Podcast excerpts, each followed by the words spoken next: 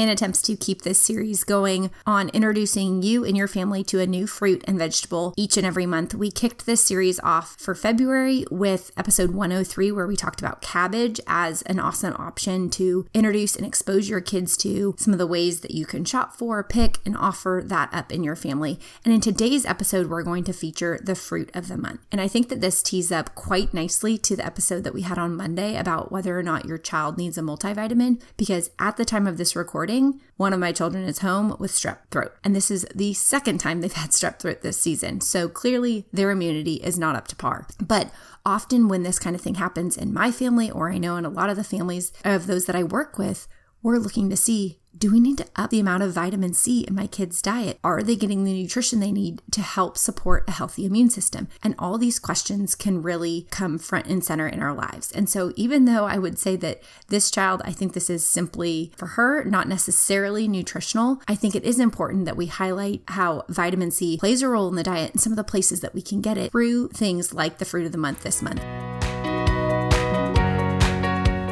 Hey, Mama, I'm Ashley, and welcome to the Veggies and Virtue podcast. In this podcast, you will find simple menu ideas, kitchen organizational systems spelled out for mom life, and feeding tips and tricks that are both evidence based and grace laced. I believe that you can find flexibility when it comes to feeding your family so that you can feel calm, capable, and connected in the kitchen. As a registered dietitian and Christian mom of three myself, I want you to break free from the mealtime battles and to feel equipped while feeding your kids all day long. Pull up a stool at my kitchen counter and let me pour you a cup of coffee coffee and say a quick prayer for you. It's time to chat about the meal times, messes, moments, and ministry of motherhood. One of the number one things that I hear that you want more of is ideas on how to incorporate variety. So that's really at the root of where these monthly episode series come from in terms of helping you think of new seasonal ideas. Not only are these items going to be picked at their peak and a more nutritionally prime time to be buying them, but the fruits and vegetables of the month that we're going to be featuring each month are also going to be more affordable because you're more likely to find them on sale, find them available and see them as a more economic way to incorporate a new fruit or vegetable into the diet. So I'm really excited to talk today about kiwi. That's our fruit of the month for February. And while I think for some families, maybe you've never introduced your kid to kiwi, maybe you're even unfamiliar with kiwi. Some families may be, you know, they may be a common stay, but I think it's a great option for us, especially as I mentioned in the introduction, as we look at boosting vitamin C intake in kids and some of the food first approaches that we can take outside of just immediately thinking about oranges or orange juice. So, we're going to dive into kiwis and everything you need to know about picking them, purchasing them, storing them, serving them, all the ways to help expose your kids to them and nutritionally some of the reasons why it's worth it to even consider doing so. But first, I want to go ahead and read to y'all the review of the week. If you haven't left me a question at veggiesandvirtue.com forward slash ask. You can leave me a message there anytime that I would love to answer on the show. If you haven't asked me a question, I ask that maybe you might leave me a review because that tells me that most of your questions are getting answered. And hopefully, this podcast is one of the primary tools that you're relying on and learning to come to and trust as a credible source of information on how to feed your family healthier and easier. So, if you don't have any pressing questions right now, consider maybe taking a quick minute to scroll down on Apple Podcast. All you have to do is scroll to the bottom. You'll see where the little star buttons are. You can tap five stars and then you can leave a quick little snippet about what this podcast means to you. These encourage me more than I can ever express. And so I just want to thank each of you who has taken the time to do so. Specifically today, the user Brown Fam of Four. She shared five stars. Wonderful information. I've only been listening for a couple weeks now. I enjoy hearing the practical ideas and suggestions she brings on each episode. I'm so glad my friend shared this with me. If you need some encouragement with things like being a mom, the stress of figuring out what to cook, this is a wonderful podcast to listen to, no matter what you happen to be doing at the time. So, thank you so much, especially as a new listener, to always already be such a special part of this community that you're taking the time to leave a review. This helps me reach more families, as does when you all share this with your friends. If there is an episode that you think is impactful or that comes up in conversation with a friend, you can always just copy the link and text it over to them, or just in natural, easy organic conversation anytime that you can share the Veggies and Virtue podcast with someone or help me to reach more people with the podcast by leaving a rating and review means so, so much to me. So, with that, we're going to go ahead and jump into the content for today, talking about all things kiwi. All right, now, funny enough, probably my first memory with kiwi is I literally made a pet kiwi when I was little. I don't know if it was in our itch to get a dog when I was little, but I remember I could visually still describe to you this paper house I made for this pet kiwi. And I had this pet kiwi until it spoiled. So, kind of a funny memory for me to think back on as one of my earliest memories with kiwis. But it also reminds me that we had kiwis in the home, or at least my parents let me bring one home from the store when I saw it there.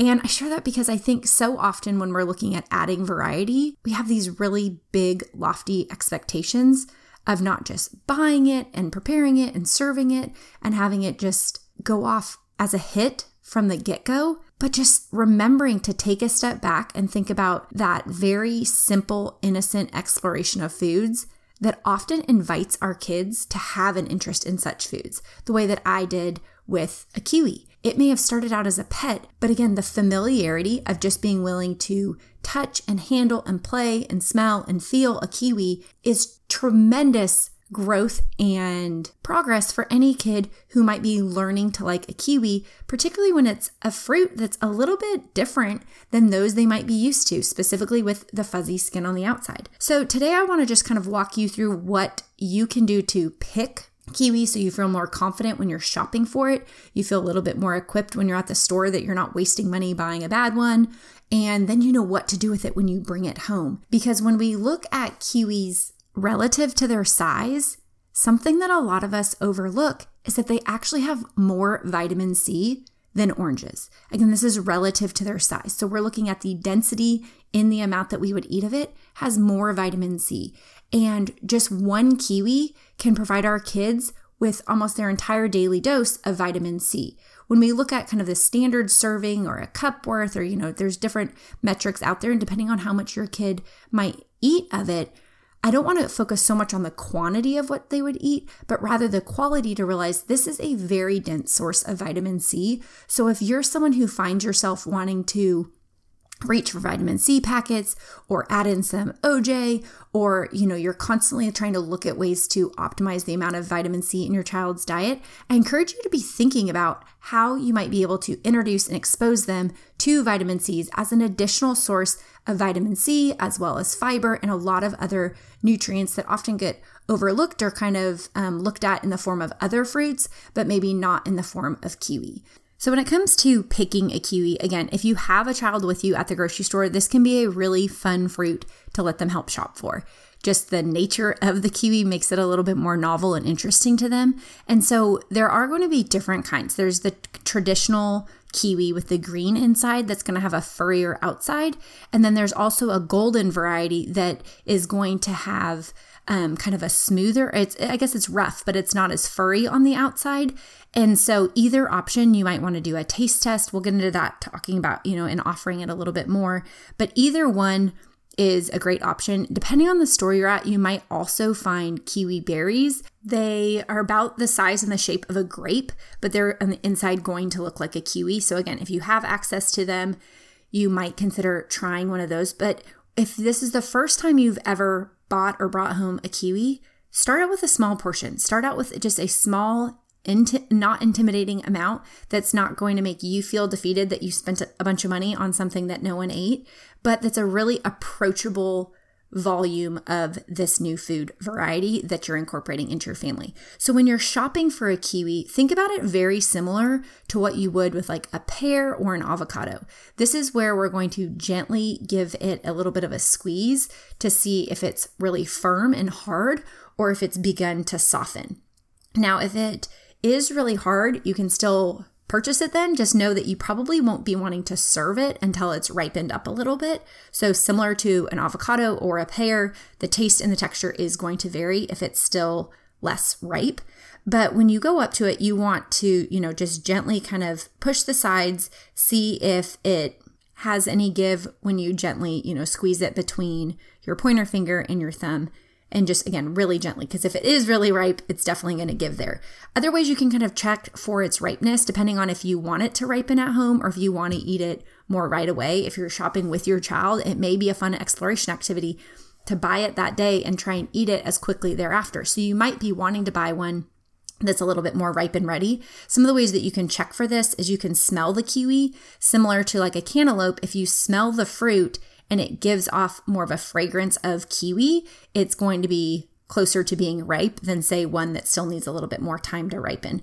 Otherwise, you just want to make sure that there's not any bruising. You want the skin to look plump and not like shriveled, that can kind of mean it's overripe. Then, once you've taken the kiwi home, assuming your child doesn't build a house for it like I did as a young child, then you can store it in a general fruit basket beside the bananas, oranges, apples, whatever else you might be keeping on the counter at room temperature. Just note things like a banana is going to help progress the ripening process faster, just the way if you placed avocados next to banana, it's going to help the avocados ripen. But again, in a similar way to avocados or pears, when you transfer the kiwi to a refrigerator, it's going to help slow down that ripening process.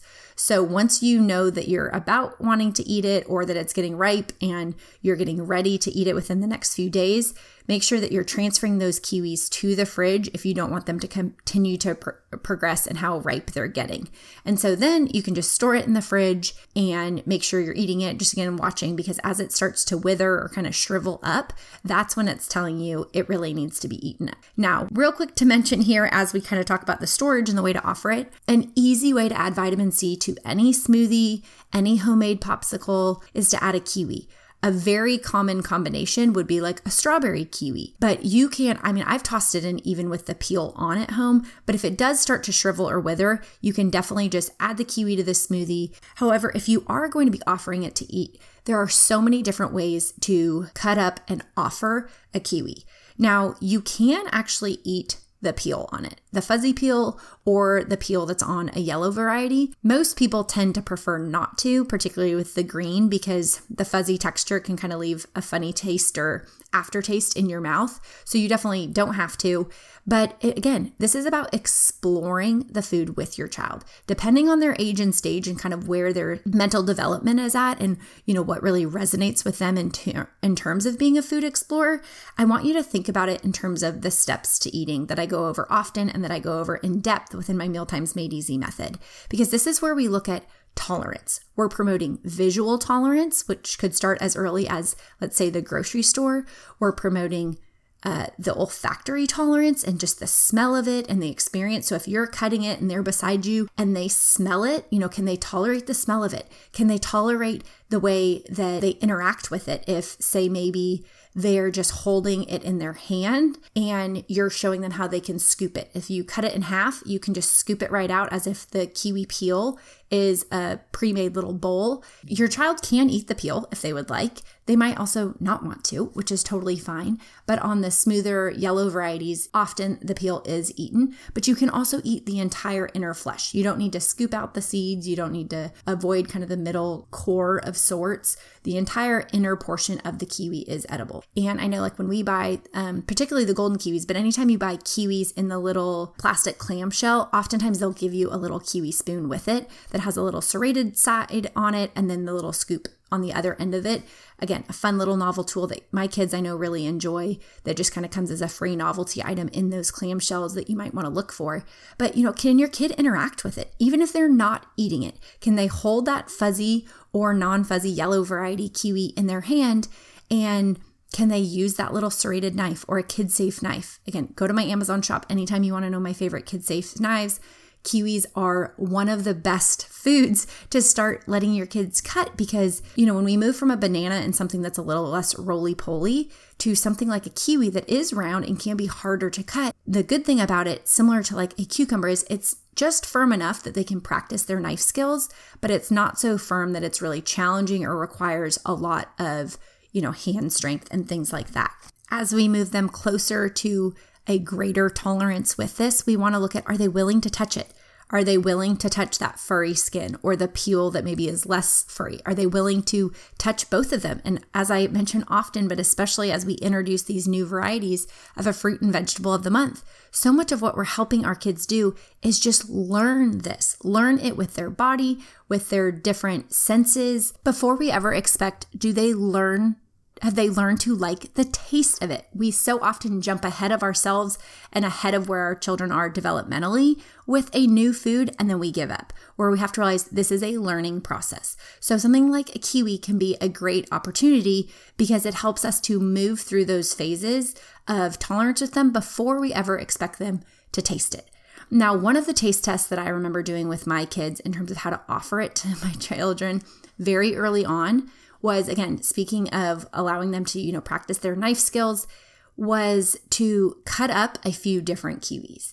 Because while there might be variance in different blueberries and different oranges and different apples in their taste or their texture kiwis can be very temperamental and very different. So if your child's first introduction to a kiwi is a not very great one they may quickly jump to the conclusion i don't like kiwis which of course we're going to want to redirect the conversation about. But one of the best ways I see to do this is, you know, I mentioned at the beginning, don't buy a ton where you're going to feel frustrated or defeated if your child doesn't eat it or you don't find a way to enjoy a kiwi yourself. But I would encourage you to buy a couple different kiwis when you're purchasing them. If they're on sale, you know, stock up on a few so that you can have a taste test between the different kiwis because depending on their ripeness and sometimes just the luck of the draw, even if you follow the steps that I encourage you to do for picking a perfect kiwi, you might see that there's still a lot of taste variance. However, one of the quickest ways to redirect our kids when they quickly may give us that sour face or that, you know,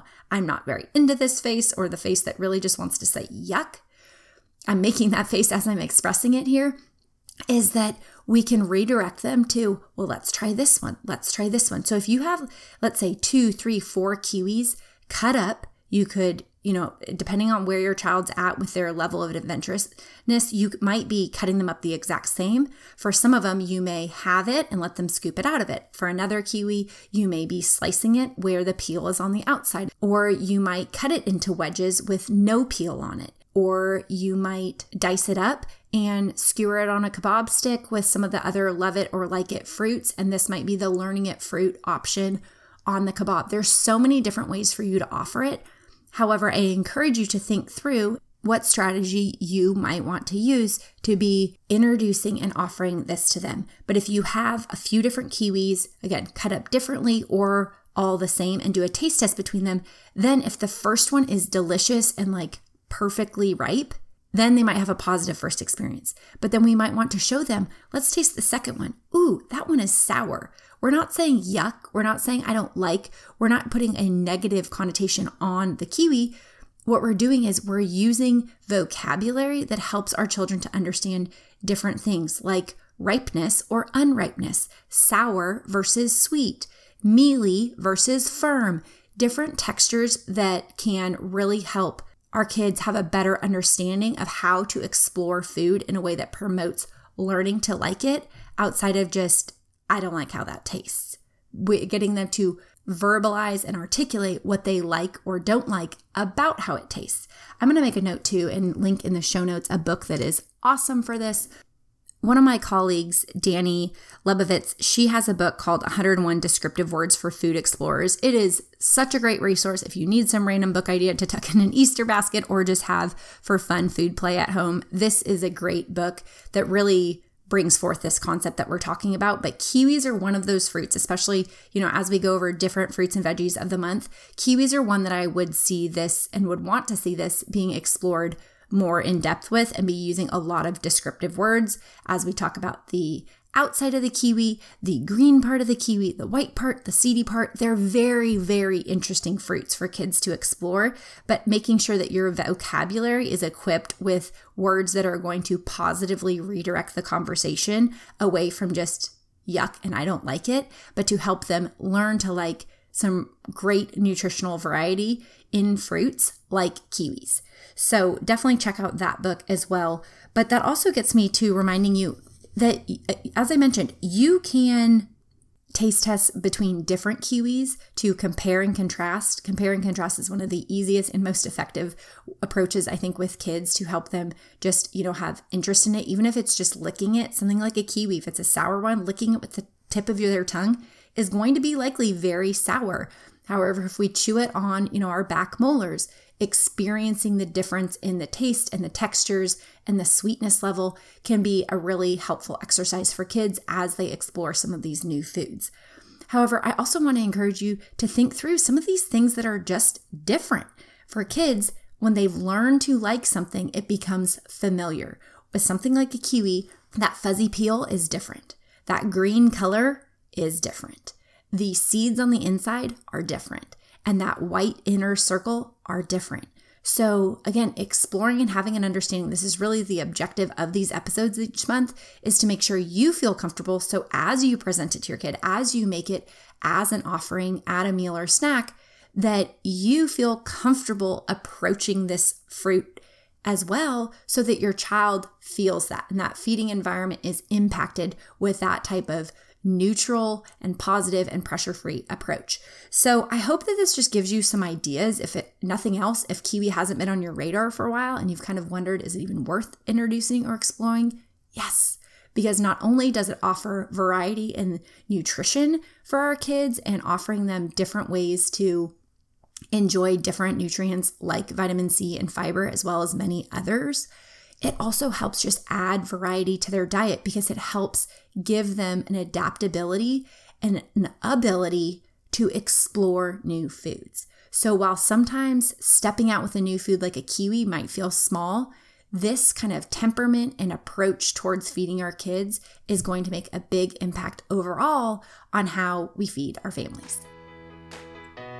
So now's your time to take action. Next time you're at the store, add a kiwi to your cart. Maybe add two or three so that you have a few to taste test, or you just want to kind of explore them at different stage of the ripening process. As you do, I would love it if you would tag me on social media at Veggies and Virtue. Show me what this food exploration process is looking like for you and your family. Because I know that as you gain confidence in exposing your kids to new foods, your child is going to begin to open up and learn to like a lot of additional variety in all the different foods that they're learning to eat as they grow up. If you want more simple systems and skills and strategies like those shared in today's episode, make sure that you're following the Veggies and Virtue podcast. All you have to do is tap the three dots at the top of your podcast player and click follow show, and you'll be updated each Monday and Wednesday when a new episode goes live. Until next week, go find yourself a kiwi to explore and enjoy with your kids.